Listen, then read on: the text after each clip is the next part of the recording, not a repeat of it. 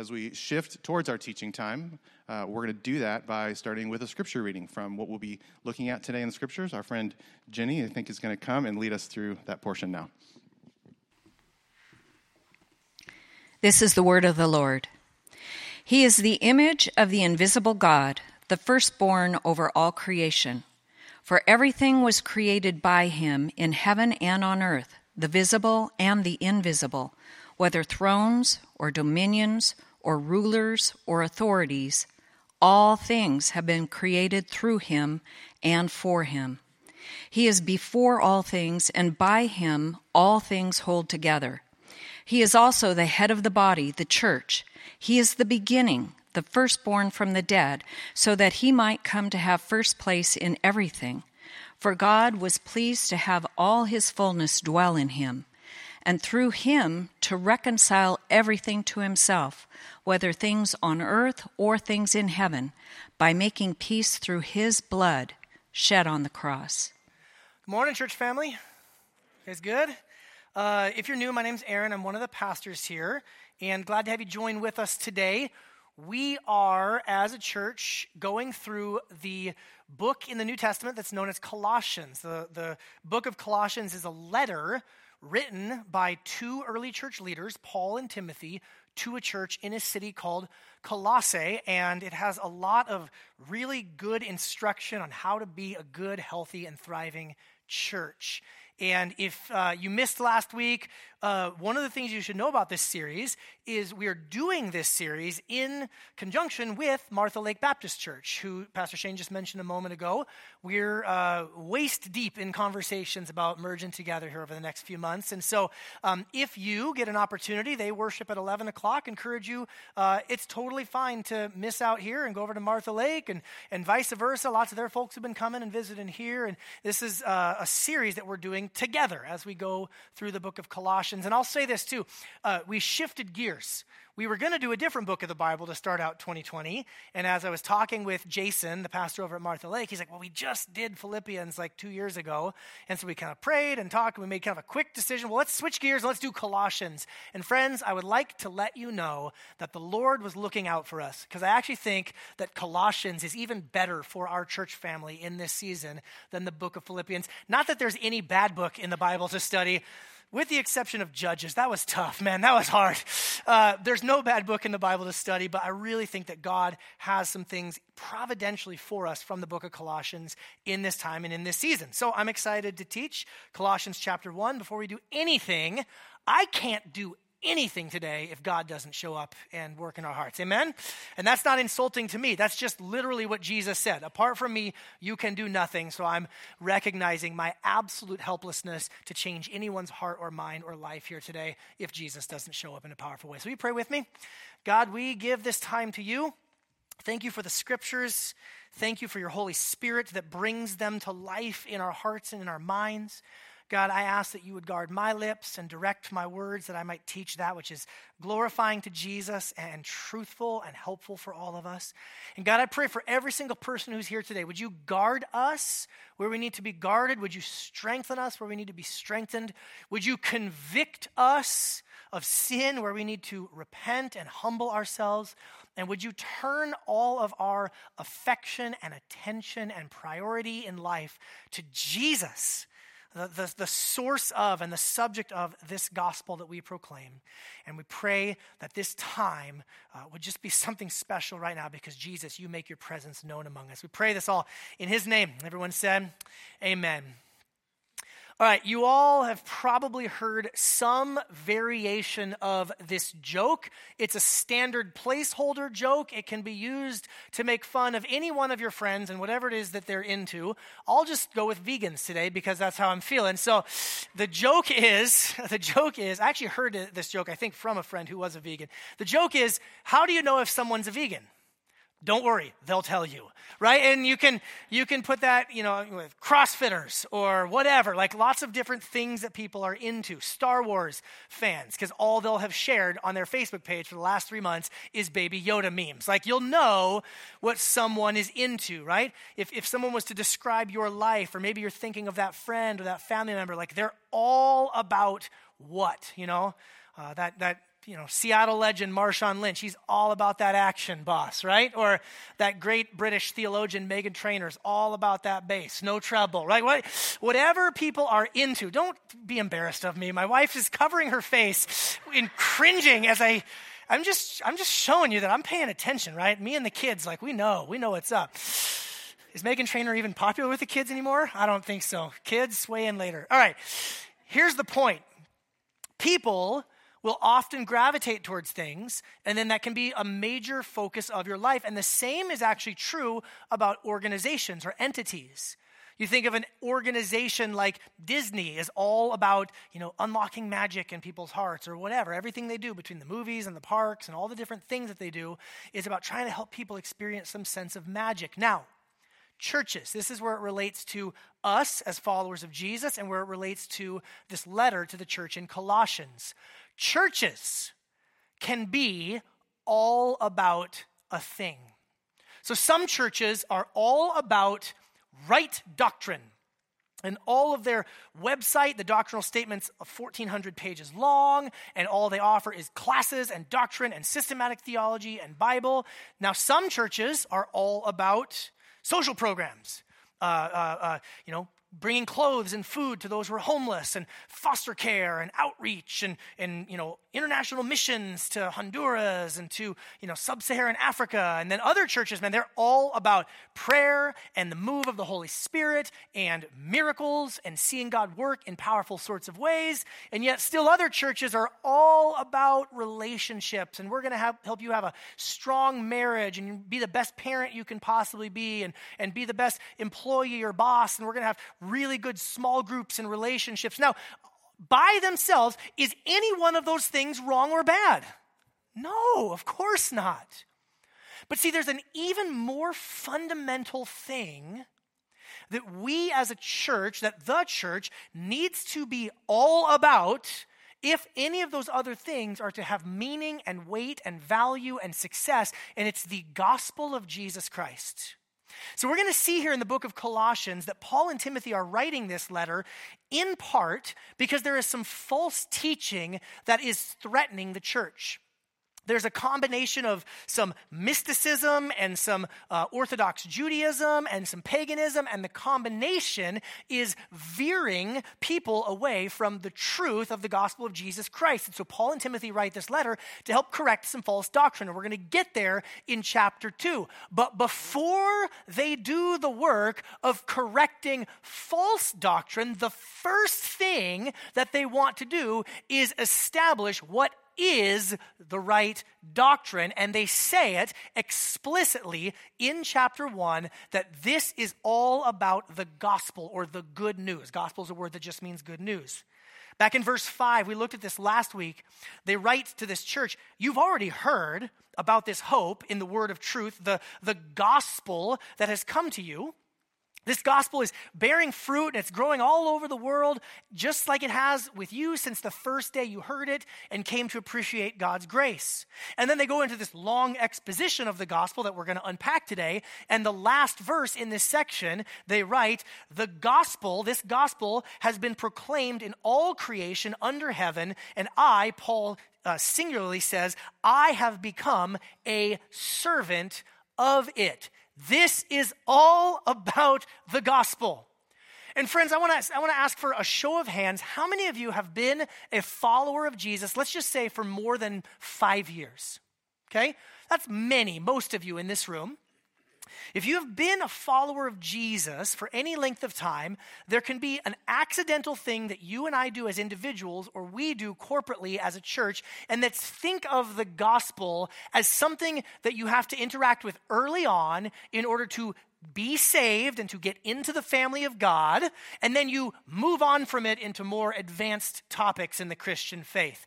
But I want to encourage you to think differently about the gospel. The gospel is not just like the entrance, it's not like when you uh, took your driver's license test, right? You guys took your driver's license test? I hope you took your driver's license test. I hope that somebody who drove you here today has a license and is not operating a vehicle illegally. But you take that driver's license test, and if you're like most people, you take the test, you pass it, and then you promptly forget everything you learned in driver's ed except for like, oh yeah, don't speed and don't wreck the car. And like, is it 11 and 2 or 10 and 3 or I don't. You know, you don't remember those fundamental things. I want you to think of it more like the foundation of a house.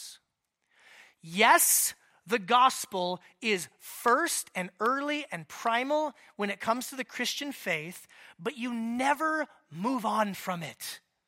It's not like the builders come in and build the foundation of the house and then build the rest of the house, and then they say, oh, yeah, the concrete guys will be back next week now that we're done to pick up the foundation and leave with it. You want your, like, you really want your foundation to stay put. Like, that's the whole point of the foundation so that you can build on it. And so, friends, today, in Colossians chapter 1, this is about as right down the heart of the plate fastball of a gospel sermon as you're going to ever encounter. And may we never be tempted to think that just because we've been followers of Jesus for a longer time, that we have moved beyond the gospel. Can I get an amen from anybody in the house here today? Okay? This is applicable and important for all of us. And I want us to see really two primary things as we go through this passage. Number one, the gospel is for us, but number two, the gospel is not about us, it's about Jesus. The gospel is not about you. I love you. I'm sorry if that upsets you. Tough luck. the gospel is about Jesus, and it has massive implications for you and for me. Okay? So we're going to pick up in verse 15 after the introduction, Paul and Timothy write, and this section is sometimes referred to as the Christ hymn. You can see the poetic language in English. Uh, scholars who know the Greek language better than I do would say you can really see the poetry and the symmetry in this section. Uh, it's, a, it's an early hymn. Scholars don't really know if this is something that Paul and Timothy themselves composed or if it was something that was more widespread in the early followers of Jesus movement and they borrowed it. We don't exactly know, but we know that it sets forth this fundamental doctrine about Christ, the fundamental truths of the gospel, the foundation that we all must build upon. So, verse 15, He, Jesus, He's the image of the invisible God, the firstborn over all creation. For everything was created by him in heaven and on earth, the visible and the invisible whether thrones or dominions or rulers or authorities, all things have been created through him and for him. And he is before all things, and by him all things hold together. He is also the head of the body, the church. He is the beginning, the firstborn from the dead, so that he might come to have first place in everything. For God was pleased to have all his fullness dwell in him, and through him to reconcile everything to himself, whether things on earth or things in heaven, by making peace through his blood shed on the cross. Wow. Okay. That is a dense passage of Scripture. We love all of the Bible. We love all of the scripture. But if you wanted to like put one section of scripture like this is like the maybe one of the best summaries of the entire Bible, I would I would put Colossians 1, those verses right there at the top of the list. Few things we see about this passage here. First of all, Jesus is truly human. Did you see where it said he is the image of the invisible God? Now, when you hear the words image of the invisible God, maybe you would say, well, how does that mean he's a human? Doesn't that mean he's God? He's the image of the invisible God? Isn't that saying he's God and we can see him? Yes, we'll get there in a minute, but because you are good followers of Jesus who love not just the New Testament, but also the Old Testament, the Hebrew scriptures, right? Hmm, yeah, oh man, don't make me go back and preach Daniel again. Okay, listen my, my youngest daughter, she's in first grade, and I think she was like at a vacation Bible school thing. They gave her one of those little Bibles that's the New Testament, but then Psalms and Proverbs. And God bless her, she's so sweet. She wants to read it all the time. And I'm like, but it's missing two thirds of the Bible. And second of all, it's like a four point font that even you, with your young first grader eyes, can't even read. But I just bite my tongue because I love my daughter. But the point is, all scripture is God breathed. Amen? I gotta go tell my daughter that after this service. Okay, when you hear that Jesus is the image of the invisible God, you, good students of the book of Genesis, oh, I don't know, the first chapter in the whole Bible, you ought to be thinking, image, image of God. Where have I heard that before? Oh, I know. When God created humankind, male and female, He created them in His, what's the word, Sound City? In His image and likeness, He created them. Now, this language of image is loaded when you start to study the context of the ancient Near East. I actually just finished a book this last week. I finished a book on the Old Testament hmm, called uh, Bearing God's Name. It's by a scholar from Canada, but don't hold that against her. She's uh, incredibly smart. This book is amazing about how Sinai is still relevant to us. The book had nothing to do with the book, uh, the, the book had nothing to do with Colossians, but towards the end she started referencing and how Colossians ties back to Sinai.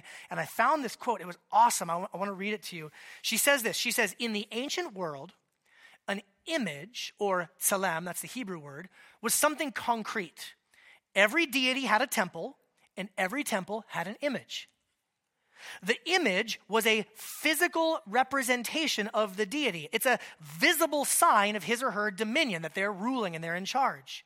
John Walton, he's another scholar that I actually read a bunch of last year, he argues that the creation account in Genesis is meant to remind us of a temple dedication ceremony. Yahweh has built the cosmos, or he's built the universe, as the temple in which he resides and the domain over which he presides. And rather than setting up a statue of himself, he makes men and women. We function as the sign of his rule to the rest of creation. What did God say to Adam and Eve? What did he say? Be fruitful, multiply, fill the earth, subdue it. God said, I'm going to make these images of me, and we're going to partner with God under his loving rule to bring his goodness and his rule to all of creation. That's what we were created to do. How do we do? You can't even turn the page to literally, like the second page of your Bible, before the image bearers messed it all up. And you and I have not imaged God well. You and I have not lived up to our created purpose to serve as a sign of the wise and loving rule of God over all things in creation. So when we hear that Jesus is the image, he's the perfect image of the invisible God, we are to think, oh, he did it. He actually lived the life that a human is supposed to live. Where you and I have failed, Jesus has succeeded perfectly. Amen? He is the true human. He's the true human. And I'll get back to our sin in a minute here, so don't worry. I got more to say about that. But I just want you to focus on Jesus and his perfection. There's one other word here that briefly uh, deserves uh, some explanation, and it's this word of firstborn, or the language of the firstborn of all creation. And when you and I think of firstborn, our mindset is we think of like literally the first born, which leads people, uh, actually has led people for centuries to think the first one created. So, an early heresy came about in roughly the late 200s, early 300s. It was known as Arianism. A guy named Arius started saying, and actually he used this verse. He said, Well, it says that Jesus is the firstborn. That means he must be the first created. And it caused a big hubbub. And a guy named Athanasius was really mad about it. And they had this big council, the Council of Nicaea, where Santa Claus, I mean, uh, St. Nicholas, literally the actual St. Nicholas, showed up and church history tells us he punched Arius because he was so mad. Santa Claus punching a heretic. Like, it's a beautiful thing. He's not riding reindeer, he's punching heretics, and that's great. they had this big council because of a misunderstanding of what it means to be firstborn. You know that this same teaching that was denounced as heresy almost 1700 years ago still lives on in the teachings of the Jehovah's Witness Church. It's what they teach about Jesus, that he's the first created being. But it all really could be solved if we could have a more biblical understanding of what the word firstborn actually means. Sam Storms is a pastor and an author who I deeply respect. He says this in his commentary. He says, The word firstborn does not itself necessarily mean first in sequence or first in time, it can also mean first in rank or supreme in dignity. The point is that the Son, by virtue of being the image of God, has a preeminence and exercises sovereignty over everything else that exists. The word is used this way of King David in the Old Testament. In Psalm 89, God says of David, and I will make him the firstborn, the highest of the kings of the earth. For those of you who know the story of David, is he the firstborn son? Like, not even close. He's so far down in the, in the order of birth that his dad forgot that he was even there. Like, typical parents with the youngest kid, like, oh, I guess I do have another son. I think he's out taking care of the sheep. All you kids who are like, I'm the youngest kid, I know what that feels like. God is saying that this, you know, really far down the list son is actually going to be the firstborn, the one who is God's chosen king to rule over his people Israel. At the point then is that Jesus Christ is utterly unique, distinguished from all creation, because he is both eternally prior to it and supreme over it, in the sense, as verse 16 makes clear, that he is its creator, which leads me to point number two about this is that Jesus is truly God. So Jesus is truly human, but at the same time, he is truly and fully God.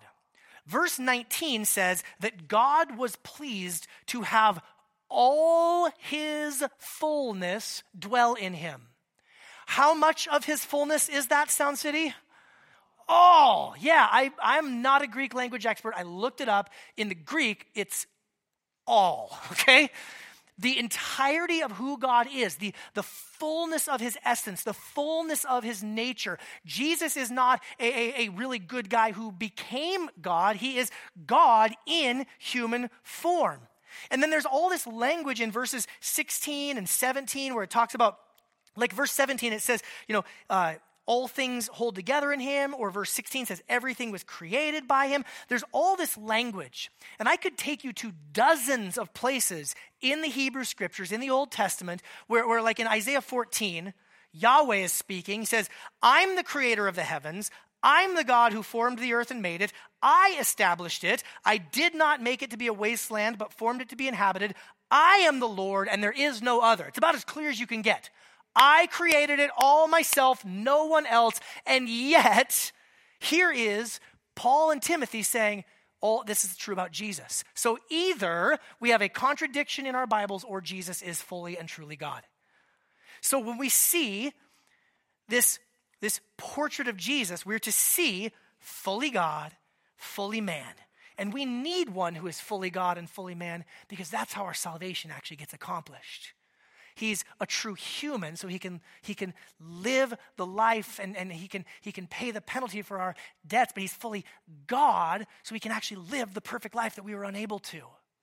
Third point, he's sovereign. He's sovereign. It says, For by him all things were created in heaven and on earth, visible and invisible. L- listen to this language. Whether thrones or dominions or rulers or authorities. That's the language of authority. That's the language of government. And if you'll remember, when we went back in, in, in, Daniel chapters like 10 and 11, we see that there are earthly powers who are claiming to be sovereign, right? Like you don't have to look very far. Today, throughout all of history, earthly powers, earthly governments have said, we're in charge, you have to do what we say.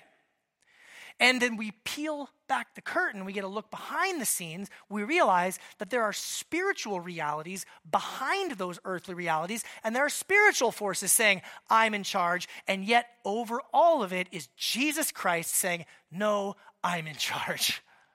It says here that in him all things hold together. that reminds me of one of my favorite verses from Hebrews 1 where it says, He upholds the universe by the word of his power. All things hold together. All things are upheld. Do you know why that chair you're sitting in is still a chair at this exact moment and doesn't just disintegrate and turn to nothingness? Because Jesus says so. Do you know why you have breath in your lungs and blood coursing through your veins right now? Because Jesus says so. Do you know why that cup of coffee you're holding in your hand and you're drinking helps you wake up? Because caffeine is a vasoconstrictor and it makes your heart pump faster, and all of that works together to perk you up because Jesus says so. Friends, there's a lot of people, a lot of institutions, a lot of things claiming supremacy, but at the end of the age, the sky will crack open, and the Word of God tells us that every knee will bow and every tongue will confess that Jesus is Lord and He's in charge forevermore. And that's good news. It means we don't have to freak out when we look at earthly governments doing things that we don't think they should be doing. We don't need to panic. We can be frustrated, we can be brokenhearted, but we cannot be fearful because we have a sovereign king. He's in charge. And even though at times we wish he would return more soon, we wish that we would see all of that sovereignty lived out, we must be patient. Fourth point, he died and he rose. This is, this is where the rubber really starts to meet the road. That Jesus it says in, in, verse 18 that he's, he's not only the firstborn of all creation, he's the firstborn of the dead. If he is, logically, go with me on this. If he's the firstborn of the dead, that means he would have had to die. Thank you. Yes. You're tracking with me. I mean, this is like the heart of what the gospel is, is that Christ died on the cross. That he, he paid the penalty for our sins. He paid the penalty that we deserve for not being the image bearers that we were created to be. But there's more that Jesus does. He, he, he not only pays the penalty for our sins, but in so doing, he conquers over these uh, these rebellious spiritual forces. And we're going to get more into that in chapter two. But Jesus, the, the cross, what looked like his greatest moment of defeat, is actually his greatest moment of victory because in his death, he disarmed the rulers and the authorities. It says later in chapter two that he put them to open shame. But, friends, it says that he's the firstborn from the dead, which is great news for us because guess what? He didn't stay dead. We don't serve a dead religious founder or the empty promises of some guy who wanted to teach us about God. He said, I am God. I'm going to redeem you and I'm going to kick Satan's butt and redeem you all forever. And that's great news for us. This is like every Sunday when we gather together, it's like a miniature Easter because like I have a hard time getting up in the morning. I don't wake up easily and I'm very grumpy for a while. And I think to myself sometimes, I can get out of this bed. If Jesus could get up out of the grave, I can get up and I can go gather with my friends and we can worship together. Every Sunday is like a miniature Easter. He's the firstborn from the dead. This is incredibly good news for us. And I like that it says he's the firstborn from the dead because in that, that firstborn language means there's, there's more to come.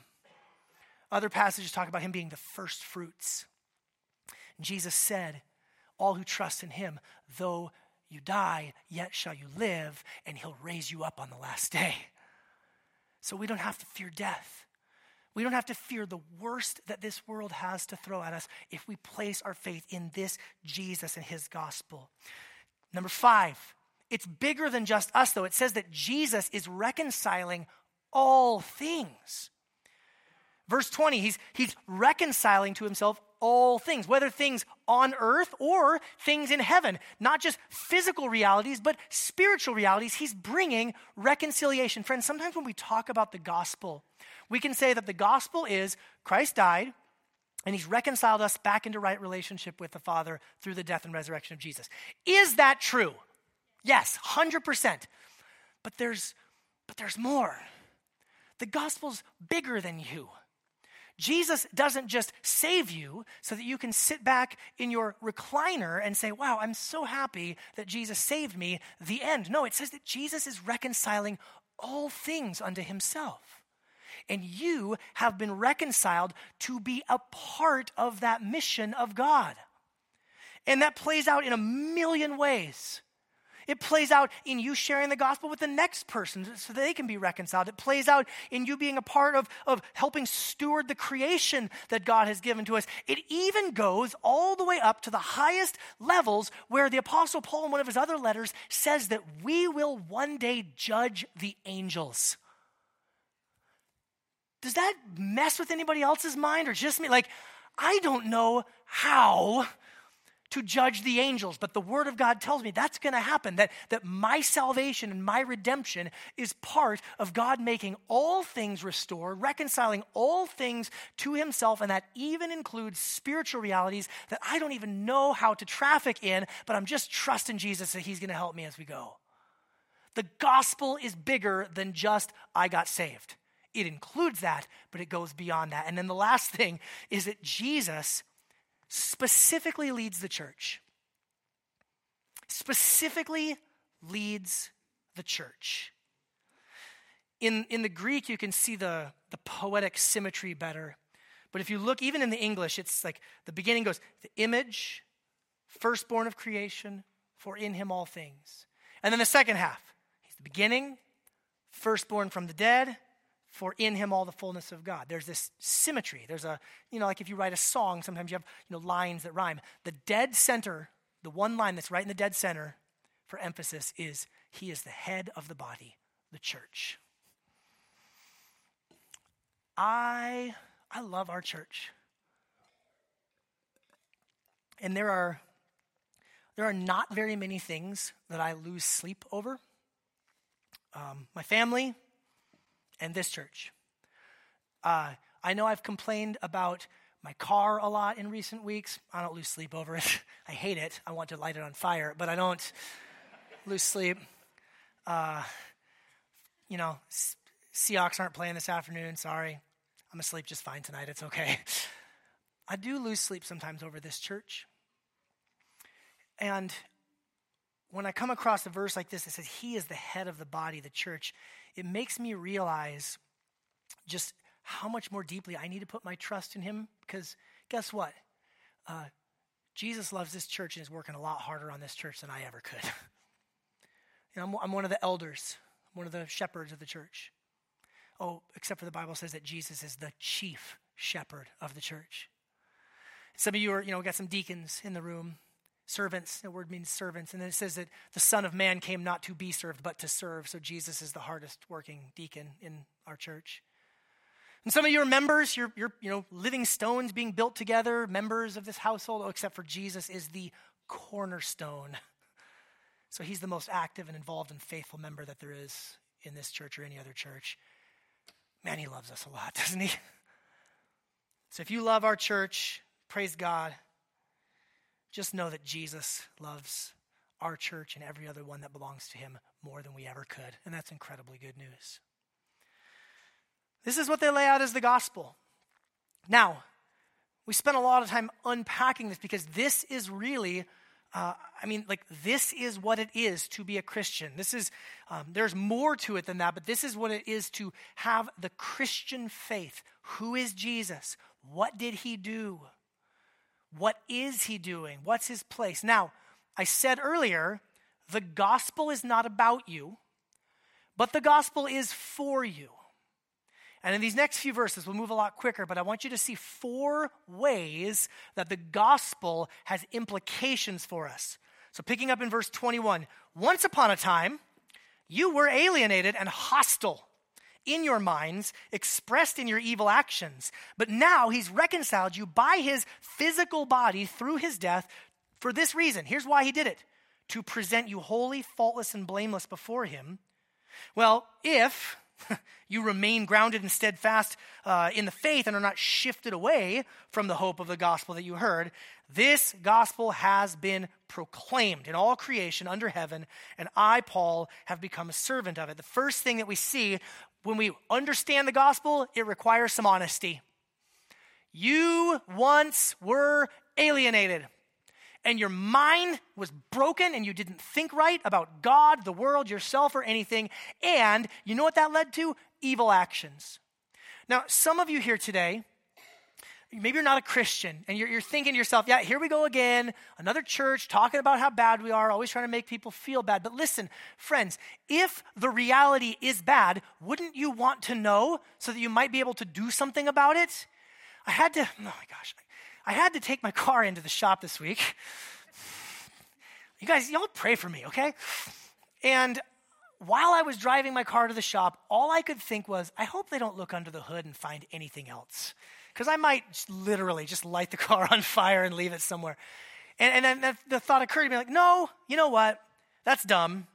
If there is something wrong with the car beyond, you know, the, the battery issue I was having, I hope they do find it because if not, I could be a real danger to myself, my family, the other people on I 5, whatever.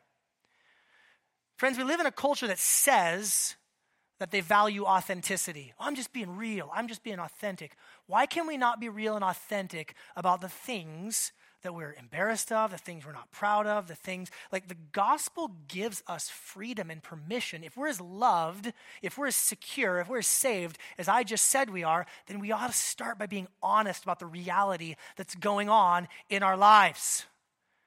We're freed. Christians have nothing to fear about being honest. And it's actually where it all starts. God, I come to you and I admit that I am a mess.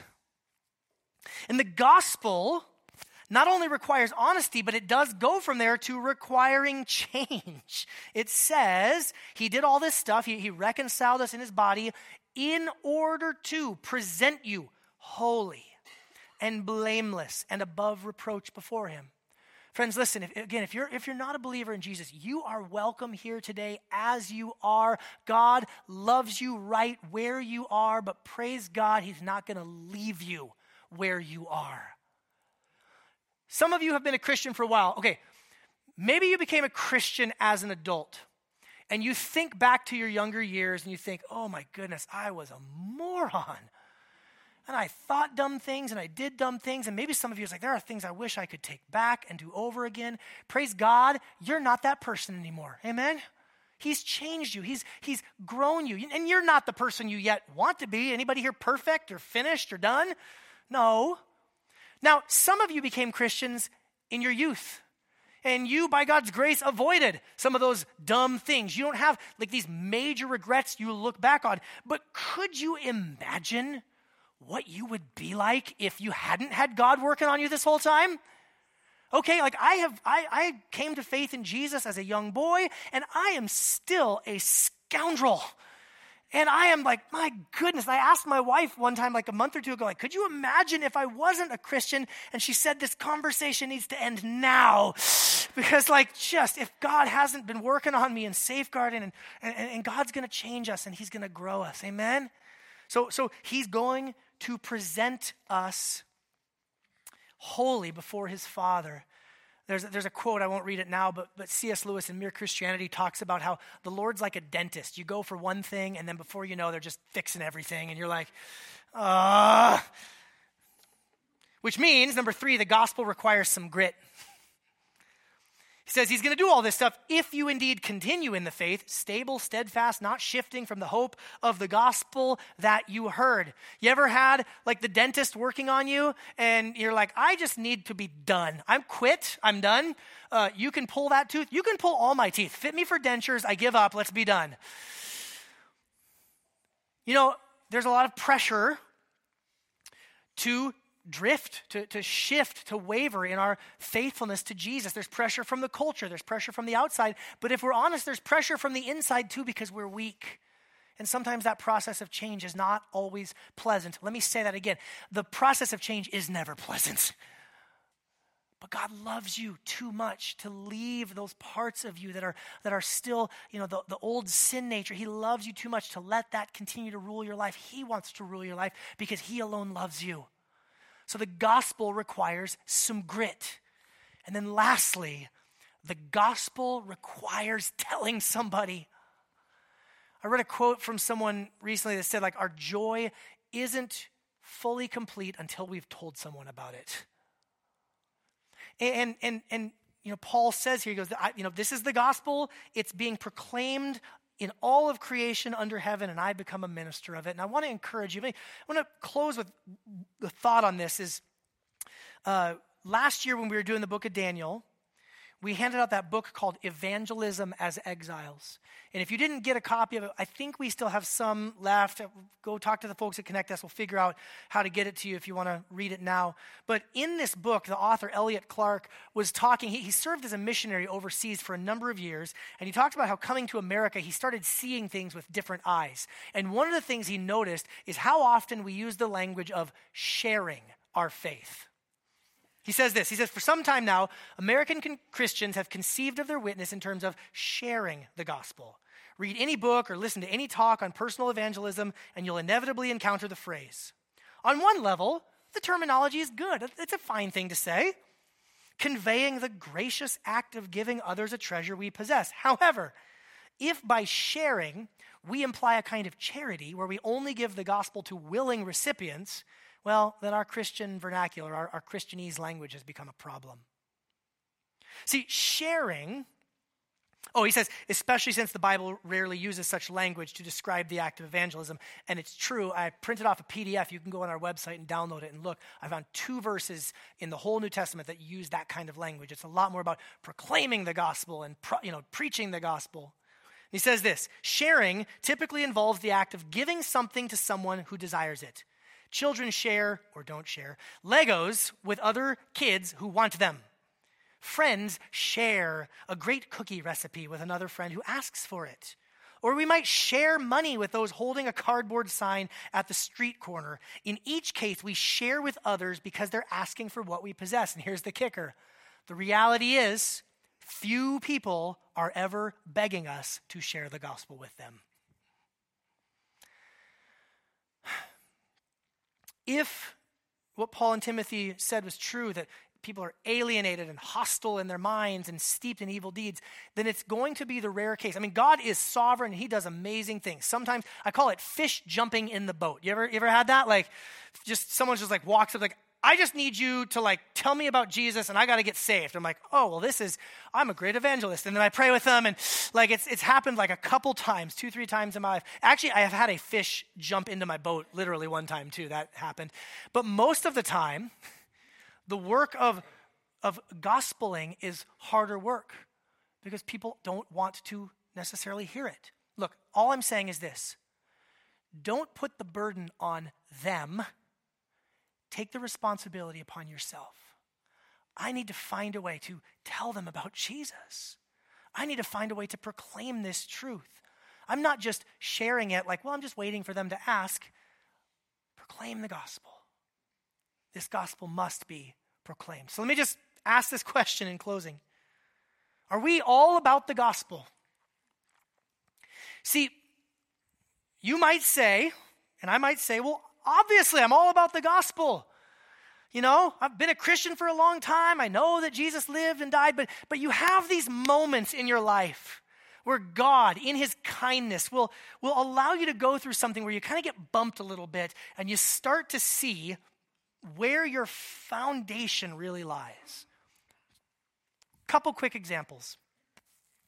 Your performance can become uh, an impedance to being founded on the gospel. You might say, Yes, I really am founded on the gospel, but then you have a really bad month at work and you don't perform well, and things that usually come easily don't work well, and all of a sudden you're frustrated, and all of a sudden you're insecure, and all of a sudden you're waking up at night thinking about how you need to work harder and do different things. Look, I'm not saying to not be frustrated if you if you have a, a tough time at work, but I'm saying if you're really founded on the gospel, you will know that your deepest well-being is in the finished work of Christ on the cross. So while you may be frustrated or disappointed, it's just not going to shake you in the same same way. You tracking with me? Parents, have you ever had a time like where your kid does something kind of uh, horrible and embarrasses the heck out of you? You ever had that? No, kids, cover your ears. I know you're not. This is not you, kids, right? But like parents, you have that moment, and it's like, okay, my kid just acted like a kid.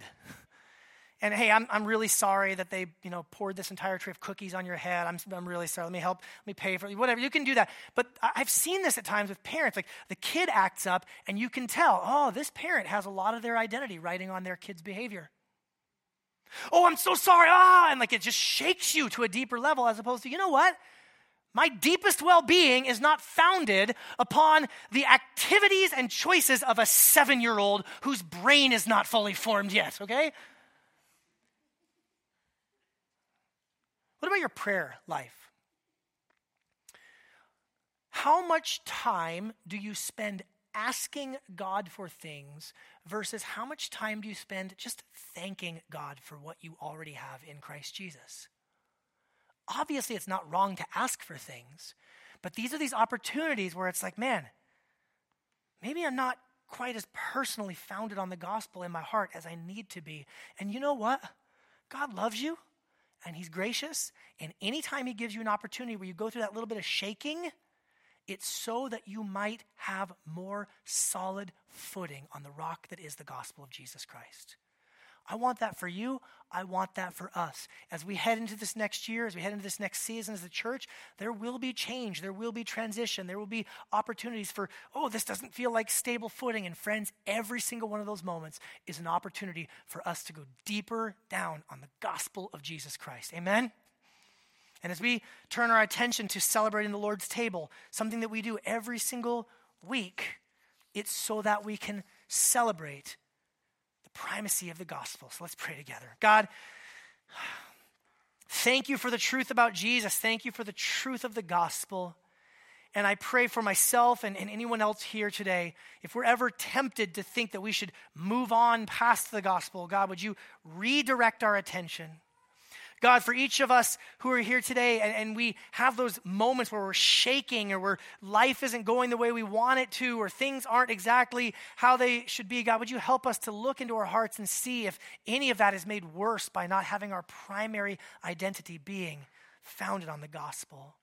And Lord, now as we turn our attention to a celebration of the Lord's table, your broken body and your shed blood for us, help us as individuals and as a church be more fully grounded in the gospel of Jesus Christ. It's in his name we pray. Amen.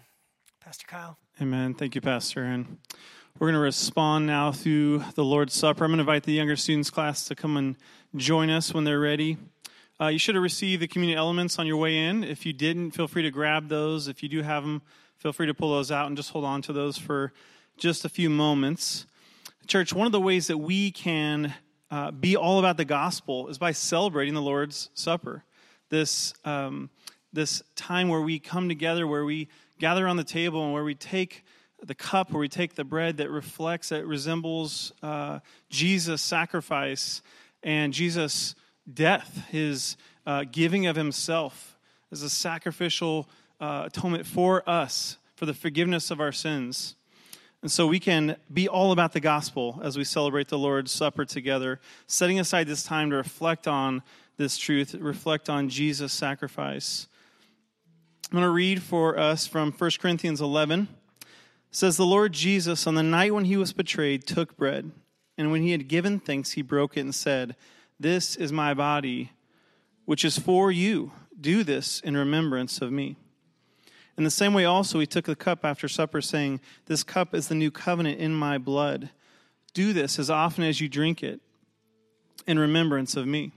For as often as you eat this bread and drink the cup, you proclaim the Lord's death until he comes.